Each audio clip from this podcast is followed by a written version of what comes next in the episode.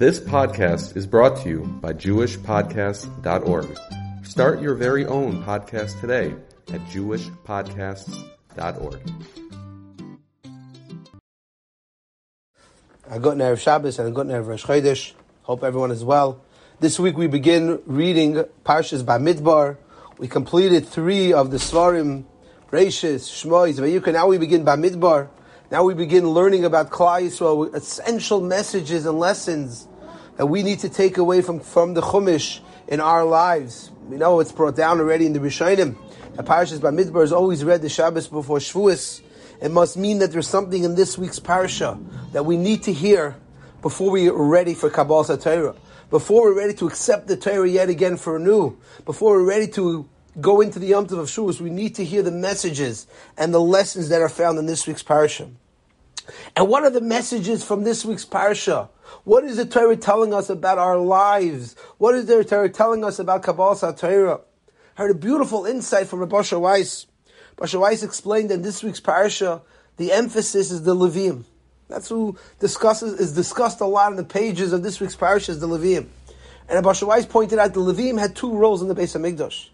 They sang Shira, and they were the guardsmen. They guarded who came in and out, and they sung Shira. Said Rabbi Weiss, every parent has these two, two roles in their own home. Everyone wants to build a mikdash man in their home. Every Jewish home, we need to have two roles from the parents. The parents have to be like the Levim. We need to be singing. What does it mean to sing? And he explained so beautifully. Singing means that parents have to create an atmosphere in the home of simcha, of joy. You walk into a home, you feel like you want to be there.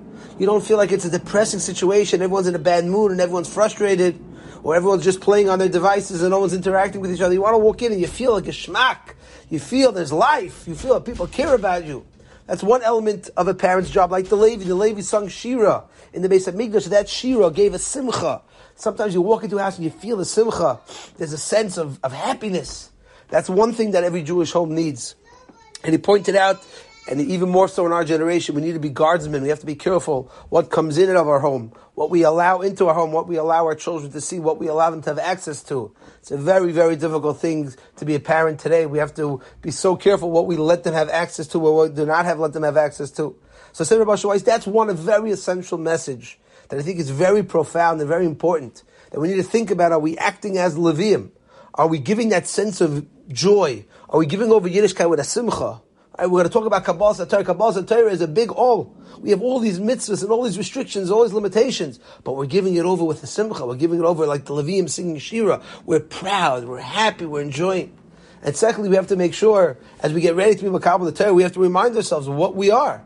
Klal Yisrael is different than the world around us. We. Hashem chose us. We're not like the world. We can't do the same thing as the world around us. We can't act the same way. We can't behave the same way. And that's as parents, it's our job to remind our children and to educate them of what's right and what's wrong. But I'd like to share with you my own two additional thoughts that I think are extremely relevant in this week's parasha. When the Torah tells us about the counting of the Bnei Yisrael, there's one Shevet whose numbers are relatively high, and the Mefarshim are bothered by it. For example, if you look at Shevet Dan, Shevet Dan had 62,000 people in their tribe. And the Chafetz Chaim points out, it's amazing that Dan had that many children. He said Dan had one son. That one son was deaf. They did not expect Dan to produce such an unbelievable nation, to produce so many children. On the contrary, look at Shevet Binyamin. Binyamin had ten sons. We would have assumed Binyamin would have had many, many, many more children than Dan. Writes the Chafetz Chaim because that's not the way the world works. Hakadosh Baruch Hu sometimes runs the world differently than me and you would have ran the world. We think Teva, a guy has ten children, he must have hundred thousand grandchildren. Says the Chafetz Chaim, it's not like that. Dan, despite all his chesroinus, despite only having one child and that child having a condition, Again, today, Baruch Hashem, we can do so much more things with, with, techno- with technology to be able to help people with different handicaps. But says the Chafetz Chaim, he had so many children. And what's the lesson? The lesson is don't give up. Right? People probably said to Dan, oh, he's such a nebuch case. What's he going to be? What's he going to produce? Look what Dan did. And says Reb Chatzkel you know why Dan did so, did so much? Because he davened. He didn't give up. He didn't say, well, I'm not destined because I don't have so many children, so I'm not going to be able to leave an unbelievable offspring. He davened. He put in energy. He said to himself, it's not the end. Just because on paper it doesn't make sense, who cares? Life is not about paper. And he davened and look what he ended up leaving. So many of us give up before we start. We say, listen, I don't have this mile, I don't have that mile, I don't have that work for me, I don't have that work. Doesn't matter. Every person has unbelievable talent, and every person has unbelievable potential if they tap into it, they work on it. Don't get bogged down by our problems. Don't get bogged down by our disabilities. Don't get bogged down by our flaws, but rise above it.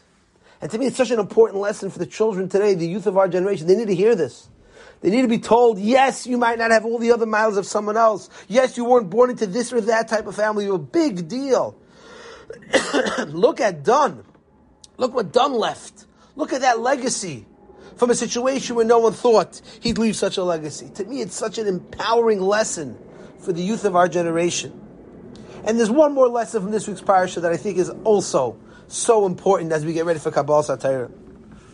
Pasuk tells us that Moshe Rabbeinu was given the job of going around Shevet Levi, going home, house to house, finding out how many children are in each family so he can make an accurate a calculation of the amount of people.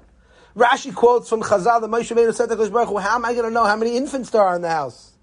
I can see the adults, I can see the children, but what about the babies? They're not going to come crawl out to me.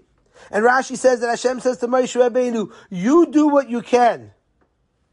Va'ani eseshali, and I'll do my part. This to me is the essence of Yiddishkeit. The essence of Yiddishkeit is all that Hashem demands of us is that we try our best. Hashem doesn't expect us to move mountains. Hashem doesn't expect us to perform miracles. You know what He demands of us? That we try our hardest. Hashem tells Moshe Rabbeinu, all I ask of you is try your best. Do what you can do and I'll take care of the rest. This is the essential lesson of Yiddishkeit. Before we get to Kabbalah Torah, we're going to start saying to ourselves, I can't do this, I can't do that, this is so hard and that is so hard. All you have to say to yourself is try. All Hashem demands of us and all Hashem expects of us is that we try our hardest. My, here in my house, we do this with our children. We always ask them, did you try your hardest? And if you tried your hardest, then that's it. If you didn't try, then we have a problem. But just because you didn't produce, it's not your fault if you don't always produce. But you always have to try. And that's Moshe Rabbeinu teaching us in this week's parsha. And it's so important. So many of us feel so broken when we don't succeed. But that's not the way Hashem measures success. It's not by whether or not you got that grade or you accomplished that task. It was, did you try your hardest? Did you do as much as you could do? And it's more than that. When we try our hardest, Hashem gives us unbelievable siyata deshmaya. Hashem gives us unbelievable help to get us through those difficult points. Only when we try our hardest. When we say, listen, Hashem, I did all that I can do. I, I, I, I did all the hishtadlus humanly possible. I put in all the time I could. Now, Hashem, I leave it up to you. so I believe as we read Parshas Bamidbar right on the cusp of Shavuos, we need to remind ourselves of these such important lessons. The lesson of Abasha Weiss, of as parents, and as role models of children, the younger generation, we're all role models for the next generation. Whether they're our children, our neighbors' children, our grandchildren, our nieces or nephews, or even people that we meet on the street, we are walking role models. We need to make sure that we're giving over Yiddishkeit with a simcha like the Levium, and we're trying to limit the things that children don't need to be exposed to. And then we have to remind ourselves and the children as well. We have to remind them that don't allow, don't be brought down by our flaws because they don't define who we are. Look at Dan. Look what Dan left, despite all that he was working against. And ultimately, all Hashem demands of us is to try our hardest. Be like Moshe Rabbeinu. Try. Hashem will make it happen. And Hashem, if we keep these three lessons in mind, we should be Zeicha to a wonderful Kabbalas HaTorah. We should be Zeicha to raise Doire Doiris of Yiddish at Nachas. It's not a small thing. It is very difficult to raise good Erlicha Yidden today. So hard. There's so much pushing and pulling our children away from authentic Yiddishkeit. Mr. Hashem, we should use these lessons to instill in them a love and a beauty and a sense of value of Yiddishkeit and Hashem, we should be zeicha to an unbelievable Kabbalas HaTorah like Klal Yisrael, Ki'ishachad, Belevicha, with the arrival of Mashiach, B'meher B'yamenu, have a wonderful Shabbos and good Rosh Chodesh.